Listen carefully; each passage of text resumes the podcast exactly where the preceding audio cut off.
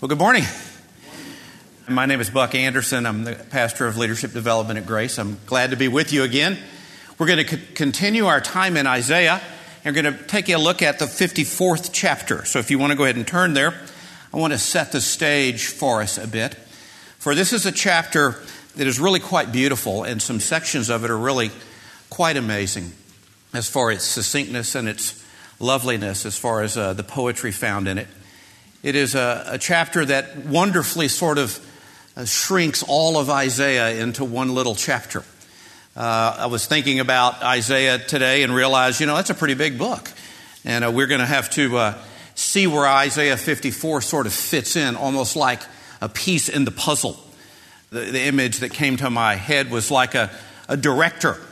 God is like a director, and, and in the book of Isaiah, he gives us the wide spectrum that's all 66 books or uh, chapters within the book. And then how do we focus in on this little chapter? So we're going to, like a lens of a camera, move from wide to narrow.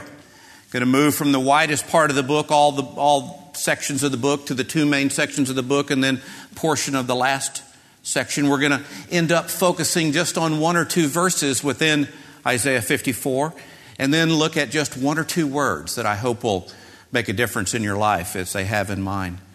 Isaiah 54 is a call to the brokenhearted, a call to those that might feel separated and estranged from God, as he reminds us of his loyalty.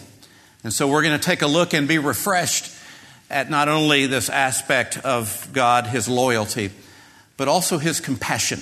We're going to take a look at those two ideas. Uh, the, the book is a pretty easy book, actually, to understand. Isaiah, at one level, although 66 chapters, is only two main sections. The first part's not all that pleasant. It's very much found again in Isaiah 54. The first part of the book of Isaiah, the first 39 chapters, is referred to as the book of judgment. What God is doing is He's really showing His faithfulness, His loyalty, to call out sinful Judah at this time for their unfaithfulness. He's calling out the kings and he's calling out the people who have not lived appropriately.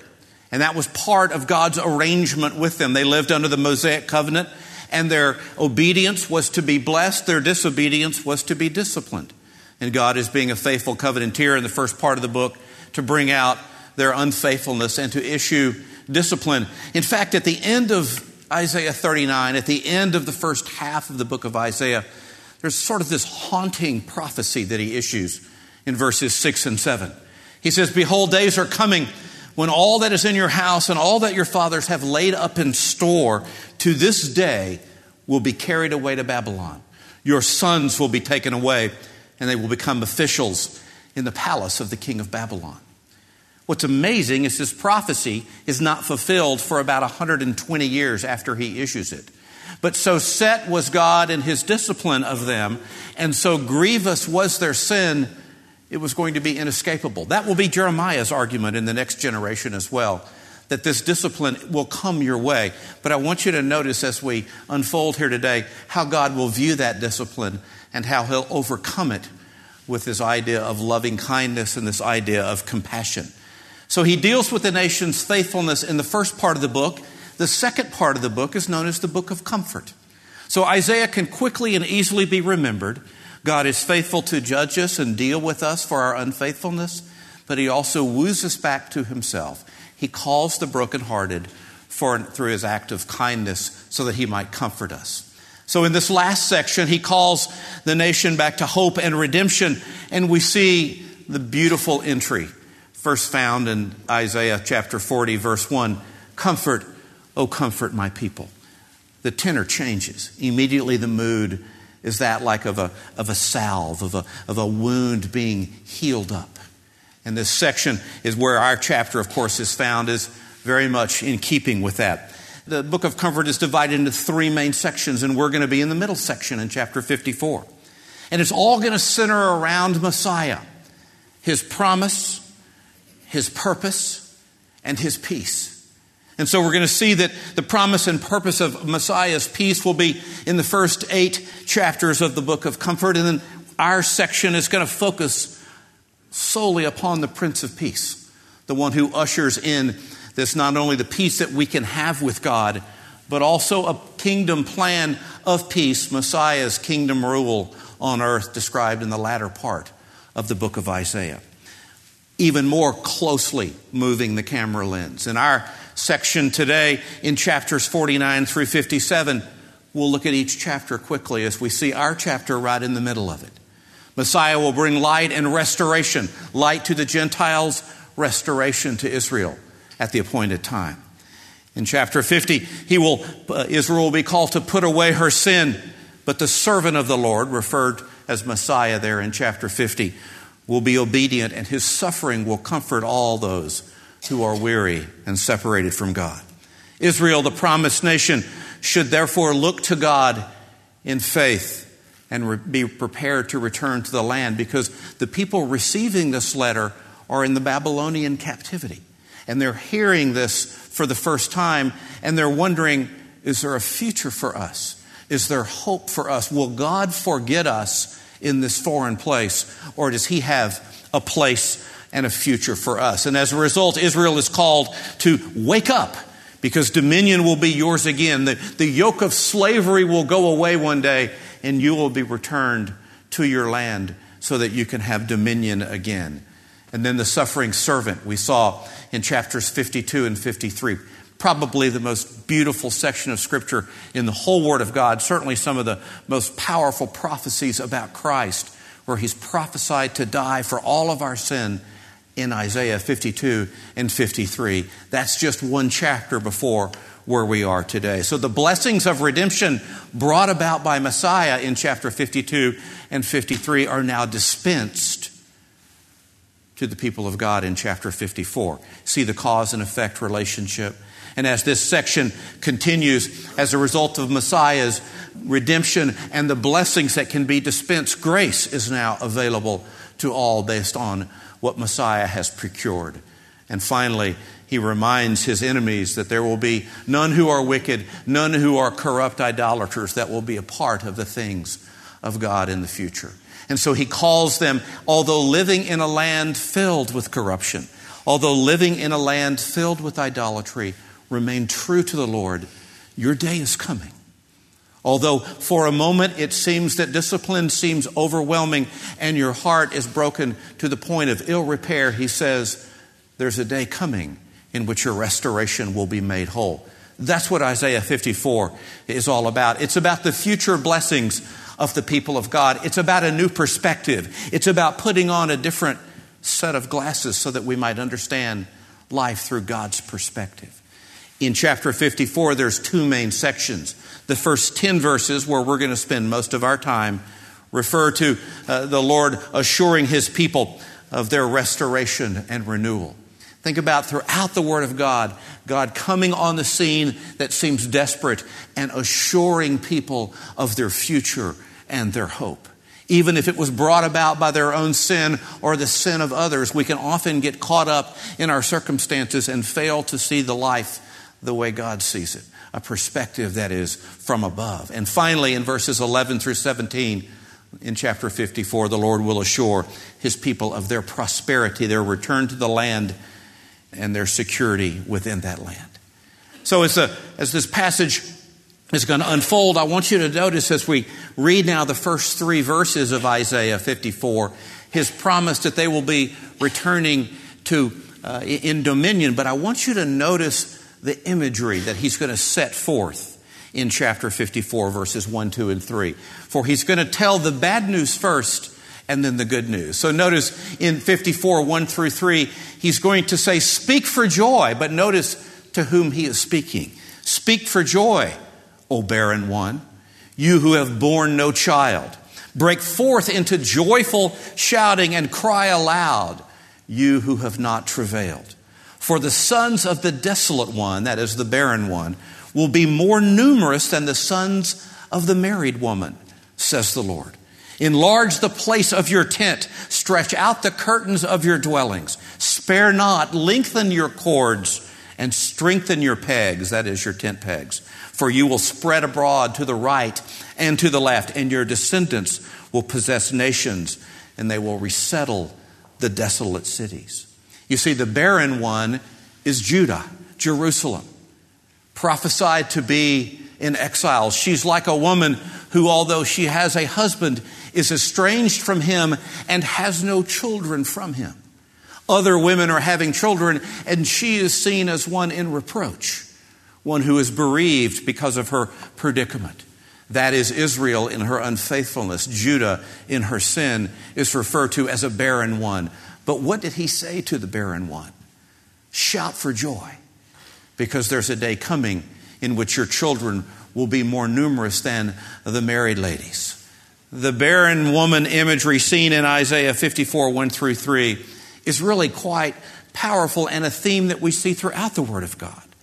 The, the barren woman is now allowed to have children. That's why she can shout for joy. And we've seen that image before, whether it's Hannah in 1 Samuel or Elizabeth in Luke. The barren woman takes on the imagery of, of God's heavy hand upon them, but just for a moment, and then released for a time of joy and reconciliation and restoration. Under the imagery of a barren woman who has now been allowed to have children, Mother Jerusalem, or Judah here, is told that she will have many children who will then multiply and reestablish dominion in the land. The imagery is that of dominion in the first three verses, and then really the core of chapter 54 is introduced. Within these six or seven verses, we really see this idea that the restoration will be not only in peace, but also in safety. And it's some of the most beautiful language in all the Old Testament. There are two poems within this section that scholars have marveled at for years for their simplicity and their beauty. And I want to show you these. But first, let's just look at the passage at large. He's told the barren woman to shout for joy, for you will have lots of children. You will return now in peace and safety. Notice how he makes that point. Fear not, for you will not be put to shame, neither feel humiliated you will not be disgraced, but you will forget the shame of your youth and the reproach of your widowhood you will remember no more. For your husband is your maker, whose name is the Lord of hosts, and your Redeemer is the Holy One of Israel, who was called the God of all the earth. For the Lord has called you like a wife forsaken and grieved in spirit, even like a wife of one's youth when she is rejected, says the Lord. For a brief moment, I forsook you, God says, but with great compassion, I will gather you. In an outburst of anger, I hid my face from you for a moment, but with everlasting loving kindness, I will have compassion on you, says the Lord, your Redeemer. Some wonderful sections in here, and finally, he's going to end with reminding his audience that he is very familiar with covenants. And he has been in the covenant business for quite a while, even back to the days of Noah. Notice as he says in verses 9 and 10 For this is like the days of Noah to me, when I swore to the, that the waters of Noah should not flood the earth again. So I have sworn that I will not be angry with you, nor rebuke you. For the mountains may be removed and the hills may shake, but my loving kindness will not be removed from you. And my covenant of peace will not be shaken, says the Lord, who has compassion on you. Beautiful kind of picture of the whole book of Isaiah in verses 4 through 10 of chapter 54. The book of judgment, the book of comfort, a book that describes a period of time where they were unfaithful and disciplined as a result, the imagery of the barren wife, and now the wife being replete with children so that they come back and establish dominion in the land because God is now bringing forth his compassion and his loving kindness. There are two exhortations in verse 4 that I, I found interesting and wanted to draw your attention to. Like Jesus is doing all the time, God, through Isaiah, is saying, Fear not. I think God, often in these moments in our lives in which we're, we're desperate for a word from Him, He comes on the scene, and I think He's so awesome, and certainly that was the case with the Lord. His first words were often, It's okay. Fear not. Don't be so fearful of me you don't have, you don't have the ability to listen to me. Fear not. Those days of trouble are behind you. And then He says, You don't need to feel humiliated anymore. And he tells us why. And he gives us three reasons why they need to not fear not and not feel humiliated. You will not be disgraced, he says, for I am your husband and I am now with you. You will not, you will, you will forget the shame of your youth, for I am your husband and I am now with you. And you will forget the reproach of your widowhood, for I am your husband and I am now with you. There was a time, and he's going to describe it as a brief moment in which his discipline made it appear as if they were widowed, as if they were bereaved of children, as if he had withdrawn his love from them. But now the husband, their maker, has returned, and they need not fear. They need not feel humiliated. Now, these promises are based on a relationship that exists between the nation and God and described in verse 5. Verse 5 is a simple yet beautiful little poem. It has uh, parallelism, it has meter or beat, we would say, uh, and, it, and, it is expressly written to the brokenhearted. There is no way that in a room of this size, with this many people in it, that there will not be folks who are struggling, who are feeling estranged from God or someone in their life, who are feeling that their heart is rendering in half and there is no hope for them. The Lord is in the business of dealing with the brokenhearted. And this verse, particularly verse 5, is one of the most beautiful uh, ways in which he comforts those that are feeling such. And notice uh, the imagery that he's going to employ in verse 5. For your husband is your maker, the Lord of armies is his name, the Holy One of Israel, your Redeemer, the God of the whole earth, he shall be called. I've arranged the order a bit to capture the original language a little bit more, and you can see the pattern of the poem, can you not? You can see the parallel between uh, the ending of uh, the idea of his, this is his name or his reputation here, and thus that is he shall be called. He's referred to as now not, uh, as we've seen before, we had a barren woman who was bereaved of a husband, and now a husband. But it's God who's showing up on the scene as their husband. For your husband is your maker the Lord of armies is his name. The Holy One of Israel, your Redeemer. The God of all the earth, he shall be called. Couple of interesting words in here. Of all the words he could have used, notice the first one he uses to describe himself as their maker. Takes them back to Genesis, creation. I was there at the beginning, he's telling you, telling him, I'm not just any kind of husband. I am your creator, individually as well as nationally. I am your maker. I am the Lord of armies. In Hebrew, Yahweh Sabaoth. Lord Sabaoth, his name from age to age the same. Yet he will win the battle we sing about, as Martin Luther wrote that song. We see that not only is the Lord of armies his name, but he is also distinct and holy, separate from any other one. And he is your Redeemer. Not only is he your husband, my husband, he is our Redeemer. The same word used here to describe Boaz in the book of Ruth, the kinsman Redeemer, the one who is related to you, who could come and claim you. That is who is calling us back into relationship with Him. The God of the whole earth, He shall be called. Beautiful little verse, verse 5, that reminds us of those truths. I love the way one of my old Hebrew profs put it. Allen Ross wrote, The theme of creation is brought forward here again with the phrase, your maker. That is the one who brought Israel forth into existence. But now he is compared to a husband, and not just any husband. This particular husband is described as the sovereign creator, the Lord of armies, the Holy One of Israel, the Redeemer, the God of the whole earth.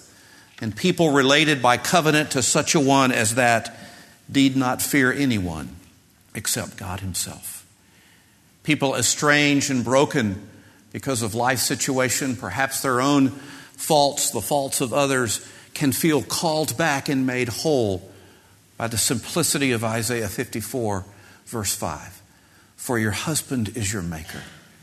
The beauty of that is, is continues now in verses 7 and 8 as we see now this speech from the Lord to assure Israel of her future peace. And again, it's poetry, set with meter, set with parallelisms, a little bit more complex, but nonetheless, we introduce how God views things. Notice his perspective on punishment in, in Isaiah 54 7 and 8.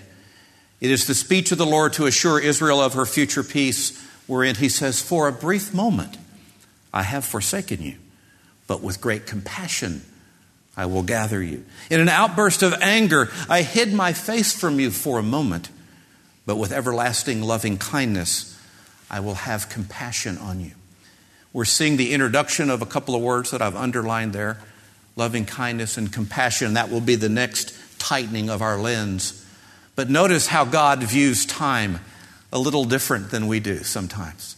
In fact, the entire Babylonian captivity, a 70 year captivity that he's amazingly prophesying here in Isaiah that will not come to fruition probably 110, 120 years from this time, is seen as a brief moment from his perspective, wherein we see that his anger was against them for a while, for a moment.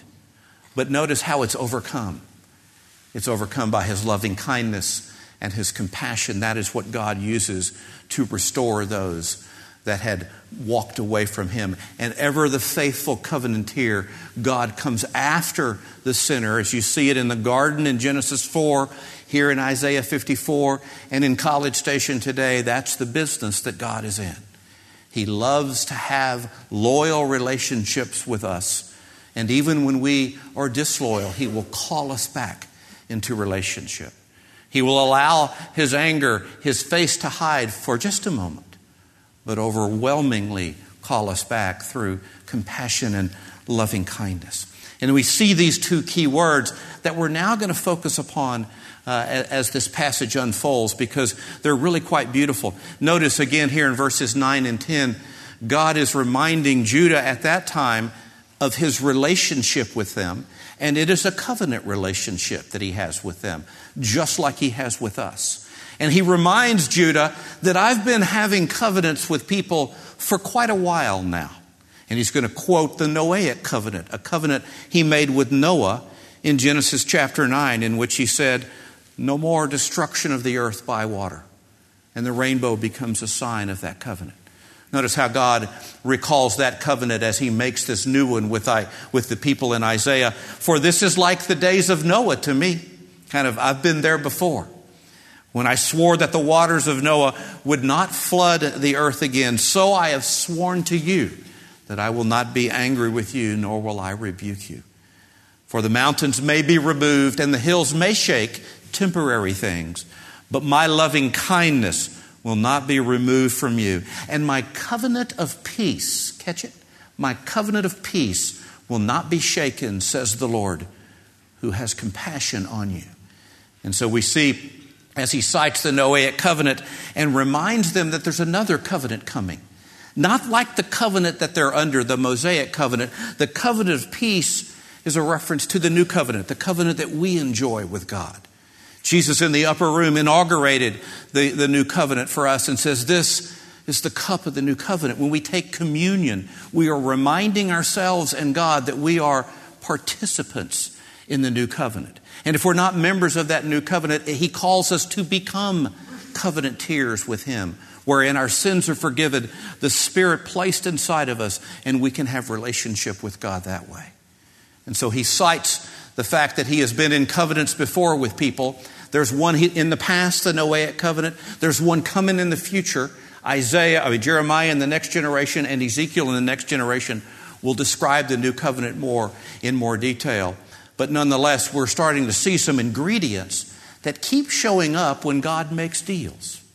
When God forms arrangements with people, it seems that these two words show up time and time again. So as we tighten the lens just a bit more, let's take a look at the idea of loving kindness and compassion from the idea of the Old Testament and what the scripture has to say about that. Loving kindness. Oh, there's a church word, right? I mean, you know, you don't say that word too much at the office. We don't say that word, word much in my office. It just, it's not a word that comes up much. It's a combo word, obviously, but what does it mean? It comes from a, a, Hebrew word. It's pronounced hesed, it occurs a lot in the Old Testament. It's sort of subsumed into the idea of faithfulness in the, Old, in the New Testament. But while we're still learning about God in the Old Testament, He wants us to see time and time again this term that describes a characteristic within God of how He views relationships.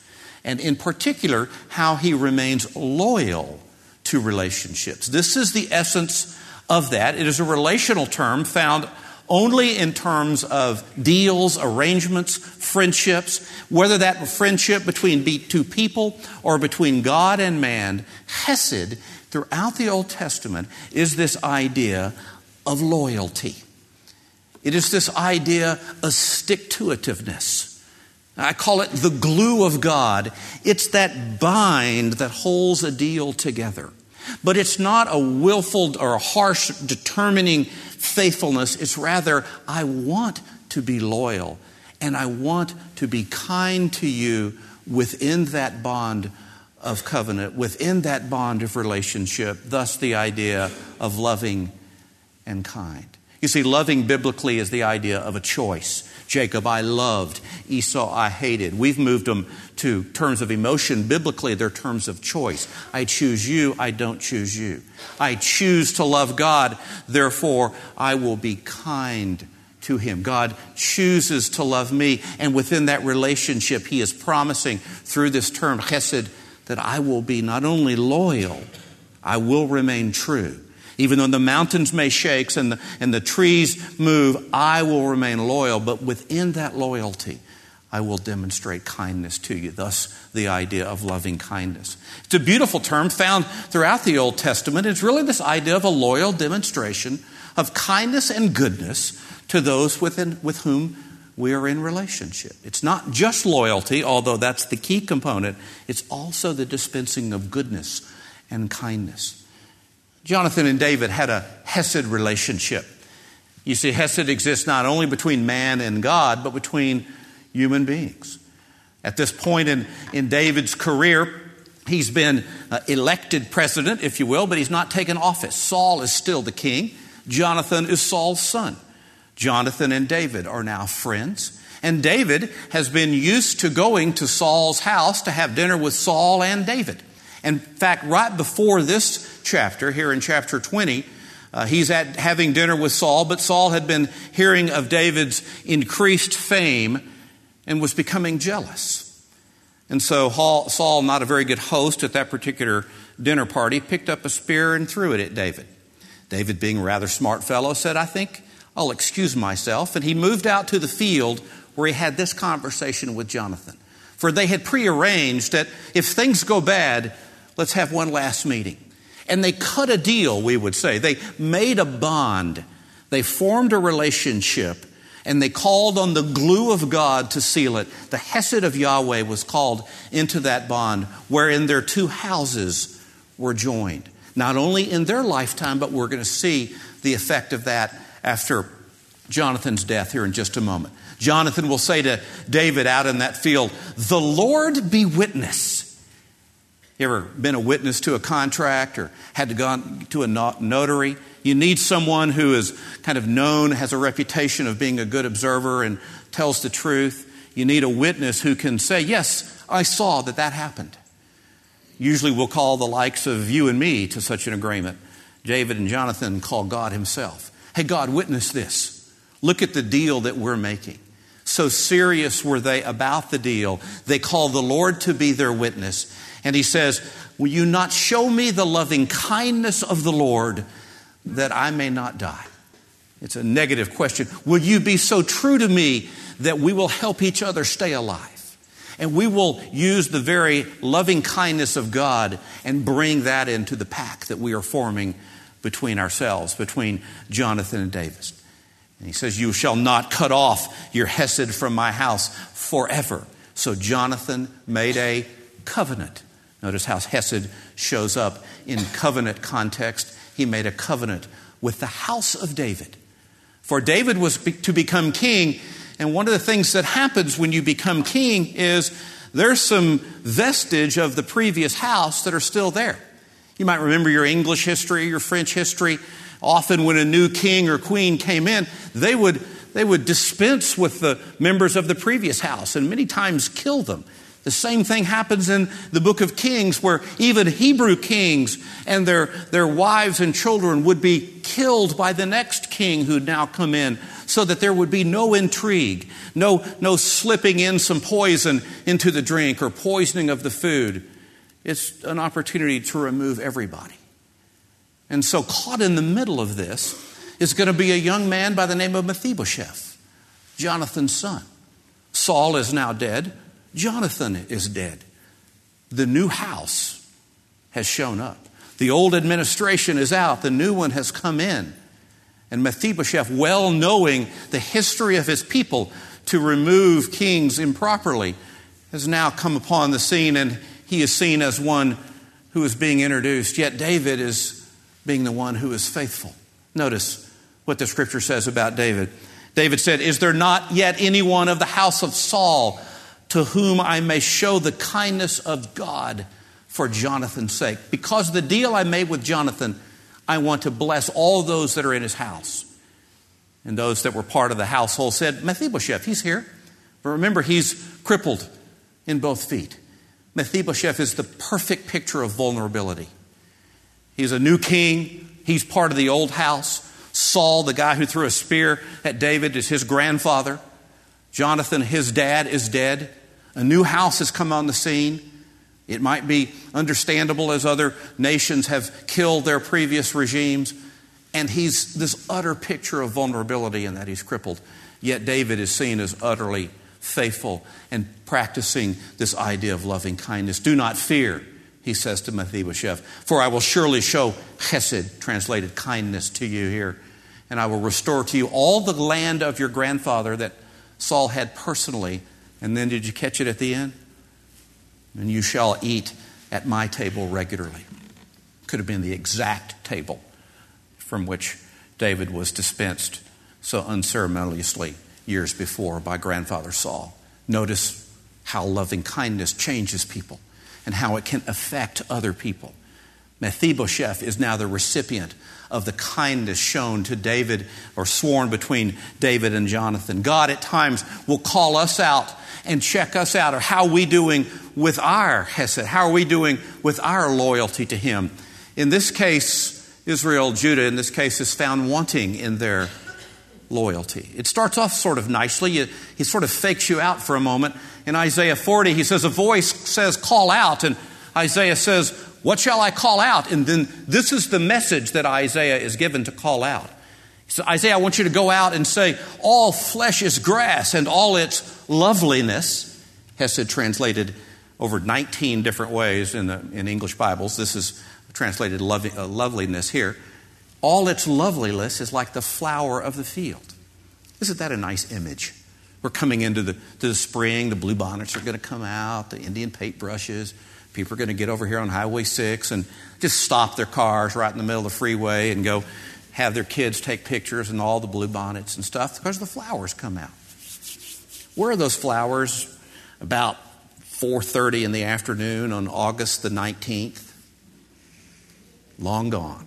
See, the heat of the day has caused them to wither away. And that's the image You sort of see this picturesque image, and then he sort of turns the table on us and he says, Your Hesed, my Hesed, our faithfulness is like that flower. Shows up for a while, looks pretty good for a moment, and then withers under the heat of the day. And he's going to contrast what his faithfulness is like. All grass is flesh, and all its loveliness is like the flower of the field. The grass withers, the flower fades, but the word of our God stands forever, demonstrating how powerful his was. Between God and people, we now see what God is like. He is a God who does not retain his anger forever because he delights in unchanging love. Two words in English there, it's the Hebrew hesed. He delights in remaining loyal and kind to those with whom he is in relationship. He will again have compassion on us. Notice now the entry of that word. He will give truth to Jacob, referring back to the, to the covenant that he made with Abraham, Isaac, and Jacob, and unchanging love to Abraham, which you did swear to our forefathers in the days of old. God is a covenant making God, and he loves to be loyal within those covenants, and he calls us to a similar loyalty. But often seen as a, as a sidekick, sort of, to Hesed is this term compassion. It's not just the loyalty, it's not just the kindness, but in passage after passage, we see this rather interesting word, compassion. It's the Hebrew word rachamim, which is actually the plural of the word racham. The word racham in Hebrew is the normal word for the woman's womb, the place from which babies come. When they put a plural on it, it could mean more than one womb, and it would almost always mean that in our language, but they also have a way in which the plural can, can identify that which is intensive about that womb. So, thus, rachamim, the plural of racham, is this idea of the intense expression of the womb. Now, they think differently than we. We have to kind of see how they, they conceptualize things. And what really is behind this word rachamim, translated compassion, is this tender mercy, this compassion, watch it now, felt here in our womb for those that came from our womb. And you mamas will know this better than all of us. That tender care, where you feel that tender care here, is also where the one for whom you feel the care came. Now, men can have wombs too in the scripture. The Bible says that Joseph's womb grew warm when he saw his brothers. He, his stomach kind of turned over, he, he felt it in his gut. Cultures will either think in their, their heads, their hearts, or in their guts. We might say, I just had a gut feeling about this. Or we might see a situation on TV of, of, of desperation, a starving situation, of the recent tsunamis, and you just go, oh, it doesn't hurt here. It doesn't hurt here. It hurts here. I know there's doctors in the house that would say it's really your central nervous system and all that. That's not how they think. It hurts, man. It hurts here, and I feel tender here for those things that are tender to me. So they're marrying those two ideas, and that's why compassion shows up a bunch. Not only is God loyal to uh, the relationship that He has with us, and He wants to dispense kindness, but what we learn from the book of judgment? That we can go astray. And He calls us back tenderly, loyally, and now kindly to, to, uh, into restored relationship with Him. Notice in Psalm 103, David will use the word, Bless the Lord, O my soul, and forget none of his benefits. And he lists four one who pardons your iniquities, heals your diseases, redeems your life from the pit, who crowns you like a king. We've been crowned with God's loving kindness and his compassion. We can wear them, they're our portion. We can count on them. At the end of the fall of Jerusalem, Jeremiah, who wrote Lamentations one generation after Isaiah, actually, Jeremiah saw what Isaiah prophesied. Jeremiah saw the destruction of his land. He saw the Babylonians encircle Jerusalem. He saw them build a siege wall, a ramp. That's how you overcame a fort. He saw them cut off food supplies and tried to pollute the water supplies. He saw his fellow countrymen die. He saw what Deuteronomy prophesied that cannibalism would become a part of what they would have to endure. Imagine the horrific things that he saw as his nation fell. Imagine what we would feel like if we saw Washington, D.C. fall. Imagine that moment when we saw the towers fall and, and how we ached, and now kick it up a thousandfold, where we're now being run over by a foreign country and they're soldiers are now watching us and telling us what to do, calling them back, uh, calling us back as slaves to their own land. That's what Jeremiah was witnessing. That's what he saw. What did he think, though? That's what I want us to think about. What was going on in his mind? Did he dismiss and say, This is not happening? No, he held the reality of the sting of death in one hand, but also in his mind, he thought about God. Old theologians will say the most important thing you ever think about is what you think about when you think about God. When under the pressure, the extreme wine press, if you will, of that day, look at what came out of Jeremiah's mind. Notice as he says in Lamentations 3 Surely my soul remembers and is bowed down within me. I know what's happening. I know how desperate the situation is. I'm humbled by it. But I recall to my mind, and that's what gave him hope, Therefore, I have hope. What did he recall? Of all the things that Jeremiah knew, of all the things he could have exper- he experienced, all the things he could have remembered, look at what he remembered. This is what I recall to my mind, and as a result, I have hope. The Lord's loving kindness, his heseds, indeed, never cease. His compassions never fail. They are new every morning. Great is thy faithfulness. We've got choruses and hymns that come from this powerful section in Lamentation, but at the forefront was his recollection of God's loving kindness and his compassion. Notice what we see again in Isaiah 54, verse 10. The mountains may be removed, the hills may shake, but my loving kindness, God says, will not be removed from you. My covenant of peace will not be shaken, says the Lord, who has compassion on you. Just like we saw in Psalm 103, Lamentations 3, it is our portion as well to be recipients as God's uh, covenanteers of his hesed, of his compassion. At the end of uh, Isaiah 54, he powerfully assures his people of their future prosperity and security. If you're in an exile and have no hope for future, you need words of power. You need words of powerful assurance. And that's what God does here. Notice how he, in the 17th verse, so powerfully kind of sets forth, like an attorney, his closing argument and summation. You've seen the verse used elsewhere, but this is its original context. No weapon that is formed against you shall prosper, and every tongue that accuses you in judgment you will condemn. This is the heritage of the servants of the Lord. I love that phrase. This is the heritage of the servants of the Lord, and their vindication is from me. God says, So sure is your return that this powerful Lord Sabaoth will make certain that there will be no weapon that will undo this agreement that is being set here today. My loyalty, my kindness, my compassion, or yours. Nothing can prevent that. That's how God overcomes the brokenhearted. That's how He calls back into relationship those of us that might be estranged from Him, that might be separated from Him because of not only our own participation in sin, but perhaps the sins of others and how it's impacted us. As we've seen in Isaiah, and we talk about now in closing, the Bible is upfront about saying that sin is a part of life and it leaves a sting.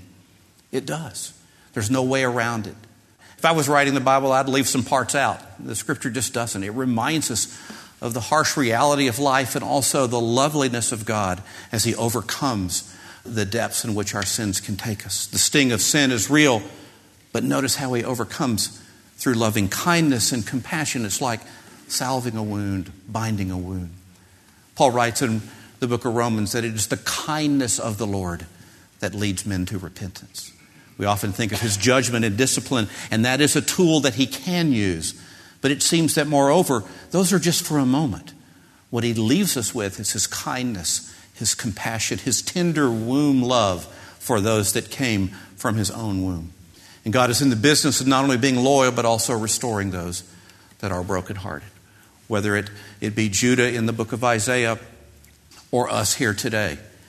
There are us that might be uh, feeling uh, broken as a result of situations that have happened in our life take encouragement from the Word of God that God is in the business of remaining loyal and true to us, and yet dispensing kindness and compassion to us as well. For He is loyal, He is kind and compassionate, and He, if you have not forgotten, is an excellent partner with whom to, in to be a deal. The covenant nature of God, I think, is one of the strongest characteristics He have. He loves to be in deals. He loves to remain true to those arrangements, and He loves to dispense that loyalty and kindness to us and draw us back to Himself through His kind and compassionate way. Would you pray with me as we close? Father, thank you so much for the privilege to have thought about these things, to be uh, encouraged from the Word of God. In, in fact, that our hearts are made strong, that we might be infused with courage to look at life the way it really is to recognize that the sting of sin is real and that our own participation in, us, in it may have caused your discipline to visit us for a moment, but help us see life through your perspective. That you, in fact, will overcome that momentary discipline with a time of restoration, a time of renewed loyalty, a, a time of compassionate repentance. Help us, Lord, to, to be men and women who, who flee back to you and want to be close to you and receive your care. Father, in this room, there, there may be some that, some that have not entered into relationship with you at any kind. And what we're clearly made known is that you invite all, whether you be of whatever past, of whatever action, that nothing can separate us from the love of God. So, whatever our past might be, we might find forgiveness in Jesus Messiah, the one who came and died for our sins, rose from the dead, and by believing in the one who died for our sins and rose from the dead, we may enter into a covenant with you that will never be broken. Thank you, Lord, for that privilege. And for those of us that have entered already into that covenant, but perhaps have become estranged from you, have separated from you, although you never leave us, we might be prone to wander. Draw us back, Lord. Draw us back, yes, with uh, the sobriety and the reality that our sin might bring forth discipline, but moreover, also woo us back, Lord, with the ever presence of compassion and kindness. Thank you for being so loyal to us and strong in that loyalty. Help us be strong and loyal to you and one another. We pray now in Jesus' name. Amen. We will continue next week in, in Isaiah, but I hope you'll think about Isaiah 54 a little bit more this week and have a wonderful time this week. See ya.